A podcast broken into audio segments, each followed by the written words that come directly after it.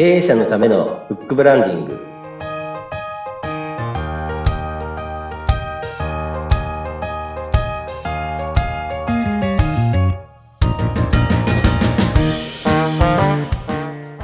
こんにちは。出版ファーストコンサルタント高林智です。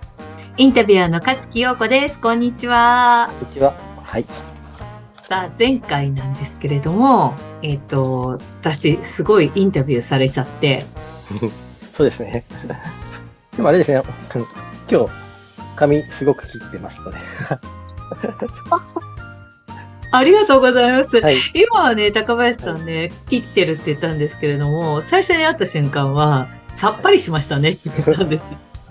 この言い方、なかなかあの面白い表現だなと思って、あれですね、今なかなかこう、こう男性がはっきりと女性に髪切ったんだねとか、女性も男性にはっきりと言うっていうのってあんまりよよく、よくないというかなんでしょうね。なんかちょっとこうセクハラになるんじゃないかと思って皆さん控える傾向ありますよね。あ、そうなんですか知らなかった。だねって言ったわけじゃないんですね。気をつけます。いやいやいやいや。いや、なんか、あの、別に全然そんなこと思わないんだけれども、はい、高橋さんも思わないですよね。そうですね。あの、はい。あの、イメージが変わったなっていうのは、はい。そうですよね。はい。ですよね。もうなかなかね、あの、皆さん、こう、言わない傾向にあるんですけれども、だからそれを回避するために、さっぱりしましたねっておっしゃったのかと思ってました。いえ、そんな深い意味が考えてませんでした。そうだったんですね。はい。ちょっと深読みしすぎ、なかなか伝わらないことも多いなという感じが、ね、31回もやっておいて思うんですけれども。さあ、今日は、何でしょうか、はい、今日はですね、あの、はい、前回あの、インタビューさせていただきましたけども、あの、うん、そこであの、紹介させていただき、いただいた本で、はい。あの、アチーブメント株式会社の、あの、青木聡先生の書かれた、うん、あの、一生折れない自信がつく話し方というところがありますので、ちょっとここ、この本でですね、あの、やはりあの、皆さん話し方とか、うん、えっ、と、やっぱり自信がない方すごく多いと思うんですね。うん。あという、あの、私、はい、私もあの、話すのは、こう、得意じゃないので、こう、ポッドキャストっていうところにこう挑戦して、こう、喋る、話す練習、特訓をしてるっていうおー、すごい。そういう意味で始めるっていうこともあるんですね。そうですね。特にあの、私、出版っていうのを今やってる上ですと、えーうん、聞いて文字にする。で、まあ、インタビューというところでも、こう、話はするのもあるんですけど、やはり、書く、聞いて書くっていうのが多い。で、あとは自分の商材をこう進める上でも、こう話すっていうのは比較的得意ではないかったですね。はいはいはい、なかったって過去形ではなくて、今はもう、ほど得意ではないんですけども。はい、で、あの、やはりあの、人それぞれあの、キャリア形成、まあ、ブランディングするにしても、話すにしても、すべての過去のキャリアで、えっ、と、例えばあの、ずっと事務をやってる方とか、研究職やってる方っていうのは、まあ、必要に応じて必要最小限のことを話せばいいやっていう人がやはり多いと思うんですね。うん。はい。で、一方で、こう、営業の方っていうのは、どちらかというと、まあ、伝える。まあ、一方的に話すんじゃなくて聞くっていうのは当然あれなんですけども、まあ、話すのが比較的得意な方が多いっていう傾向があると思うんですね。はい。で、その上でやはり、あの、この、えー、ポッドキャスト聞かれている方は、これから何かをやられる方ですので、やはり、聞くだ、聞くのは当然すごく大切。あとは伝えることが大切ということで、ちょっとこの本を題材にして少し、はい、説明させていただきたいなと思いました。はい、どんなことが出ているのか、興味津々ですね。はい。そうです。もうこちらも最初のページからの自信を持った話し方とは何かっていうところで言われてまして。はい。はい。で、あの、まあ、実際の、いつ、どんな時でも自慢、自信を持ってうまく話せる人がいる一方で、やっぱりこう話せない人がいますね、と。で、まだあの、自信を持って話し方を身につくと、どうし、どうして願望が叶うのか。要は、あの、自信を持って話すことによって願望が叶うっていうことをこう、言われてる本でして、それのこう、どうやったらうまくその技術が身につくかということをこう話されてるとか、あの、述べられてる本になります。はい。自信を持って話したことって、はい。ない気がするんですが。いやいや、あの、もう話すことに、もうあのね、京子さんも話すプロですから、あの。いやいやいやいや。もうこれちょっとすごく興味がある。どうやったら自信を持って話せるんでしょうか？あの、こちらのですね、あの、はい、本ぜひ購入していただきたいなと思うんですけど、あの、例えば21ページとかにはですね、あの、はい。よくわかる絵で書いてありまして、まあ、自信を持った話し方とは、えー、まあ、自然体で伝えたいことが体現できている。その場にいる全員が肯定的な思考になるという形で、はい。はい、まあ、あの自分だけにで伝えることがちゃんと相手に伝わっている？伝わっている状況っていうのが、やはりこう、うまく話ができている人の特徴であると。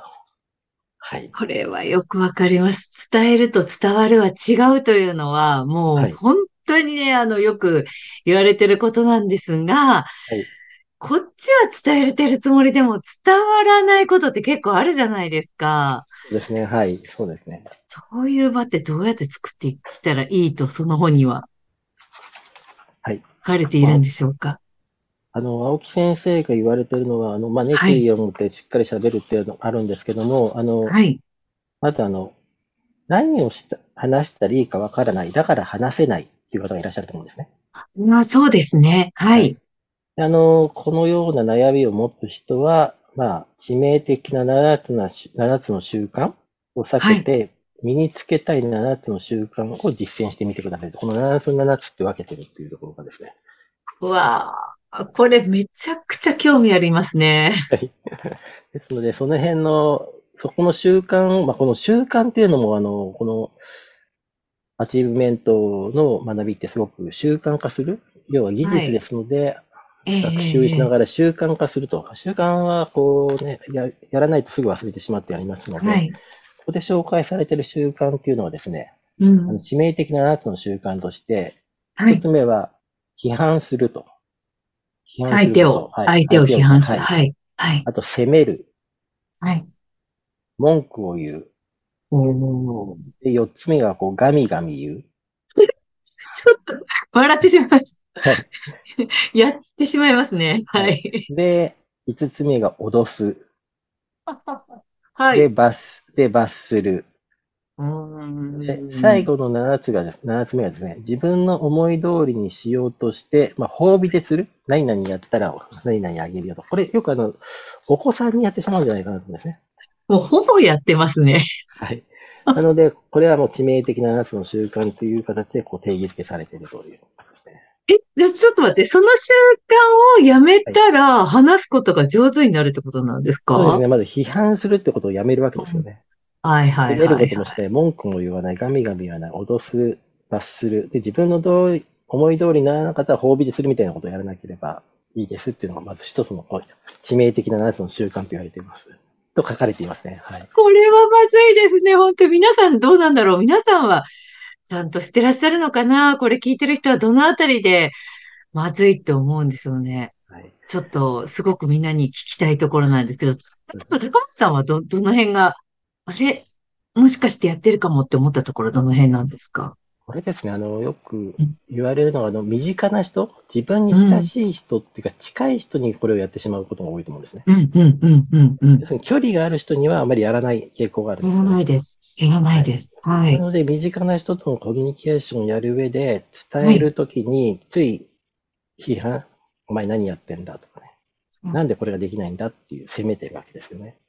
そうすると自分の本当に思ってることが伝わらない。自信を持って言ってるけども、それって嘘になってるんですよね。はあ。はい。なんですね。身近な人にやってしまうのも NG ということですかね、これは。特に身近な人にやってしまう。特に身近な人ほど自分を助けてくれる存在ですよね。はあ、なるほど。確かに。はい、そっかそっか。はい。はい、一方で、こう、逆にですね、ですのでは、この致命的な7つの習慣は、どちらかというと覚えなくていいって言われてます。自然にやってしまっていることなので。はい、わかりました。はい。なので、あの、身につけたい7つの習慣としては、またあの、はい、よく言われているように、話すよりも、まあ、耳、口が一つで耳が二つと言われるように、傾聴する、傾聴ですね。であとは支援する。で励ます。尊敬する。信頼する。受容する。であと、最後が意見の違いについて、え常に交渉するですね。ガミガミ言わずにですね、交渉するって違いを明確にした上で、はい。要するに、あの、何を話したらいいのかわからないのこう、相手のことがわからないからっていうふうに、この、はい。はい、あ青木先生の方はしっかりこう言われてるっていう。へ確かに。でもこう、ガミガミ言ってしまわないようにするために、はい。こう、交渉するときに、はい。じゃあこれを買ってあげるからこれやりなさいとかっていうのはダメってことですよね。そうですね。そういう交渉ではない。はい。はい、あの、子育てにはこう、やったら買ってあげるよとかですね、言いますよね。でも本当にそれがいいのか。はい。そうですよね。やる前に買ってあげるのは当然良くないんですけども、はい。ですから、褒美でするっていうのは、その褒美がゴールになってしまいますので、はい。あると思いますね。やはり一時的な褒美っていうのは、やはり、あの、嬉しいですからね、もらう方は。そうですね。はい、ただ、そういうことは本当にね、いいのか悪いのかっていうところでは、やはりこういう習慣としては、あまりこう、好ましくないっていうのがあります。その他にもいろいろ書いてあることがあるということですよね。そうですね。この本はすごくその辺、そのあたりをですね、丁寧にこう、説明されてまして、はい、で、はい、最後の方にもですね、あの、まあ、あの、話すことを特にビジネ、あの、会社員の方、こう、プレゼンテーションする上では、はい、あの、自信を持った話し方とか、えー、うん、まあ、あの、こう、プレゼンテーションはこう毎日の生き方そのものであるっていう形でこう言われていまして、はい。まずあの、話す上では伝えたいこと、うん、で、二つ目が伝えるべきこと、はい。で、伝えられることってや、この三つの、伝えたいこと、伝えるべきこと、伝えられること、この三つがあって、うん、それをこう円でイメージしてほしいんですね。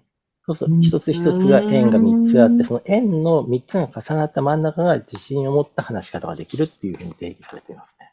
へえ、すごく面白いです。あの、ぜひなんか皆さんもね、読んでいただいて、なんとなくこう、話すのが苦手だなっていう方でも読める本ということですね。そうですね。はい。こちらの本はすごくあの丁寧にあのわかりやすく書いてありますので、はい、それで事例とかですね、あの、うん、あとは無無言で交渉して物を売る方法とかですね。へえ、すごい。はい、あの、実際セミナーでやられてたということが書かれていますので、はい、そういうところもすごく参考になる、あの、ためになる本だと思います。はい。前回に引き続きね、あの、ぜひ皆さん読んでいただきたいし、前回聞いてない方はね、前回のものもちょっと聞いていただきたいなと、そんな風に思います。はい、ということで、今回は、はい。そうですね。こういった感じで。はい。大丈夫でしょうか？大丈夫です。そうですね。あの、要は伝える、伝わるっていうところ、やはりあの、私、本、ブックブランディングとやっていますけども、うん、本っていうのはやはり伝わる手段の一つとしてですね、効果ありますので、うん、伝えるべきこと、伝わるべきことっていうのを、こう、マイルドに、ちゃんとヒアリングして、書いて落とし込むことができますので、本を使ったブックブランディングっていうのもやはりこう、検討していただけると、はい、嬉しいかなと思います、ね、そうですよね。やっぱり一度そういうふうにきちっとまとまった形で書いてあると、その方がなんかわかりやすいし、それを見ればわかるっていう部分もあるので、すごく伝わってくるものはありますよね。ぶれなくなるんですね。芯が一個できますので、はい。そういう伝え方もありますので、はい。はい。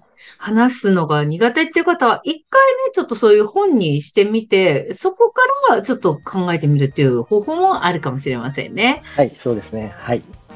はい。ということで、ぜひ皆さん次回もね、楽しみにしていただきたいなというふうに思います。はい、えー、今回も面白かったですよねあ。ありがとうございます。はい。はい。ということで、経営者のためのブックブランディング、お相手は？はい。出版ファーストコンサルタント、高林智と、インタビュアーの勝木陽子でした。ではまたお会いしましょう。さようなら。さようなら。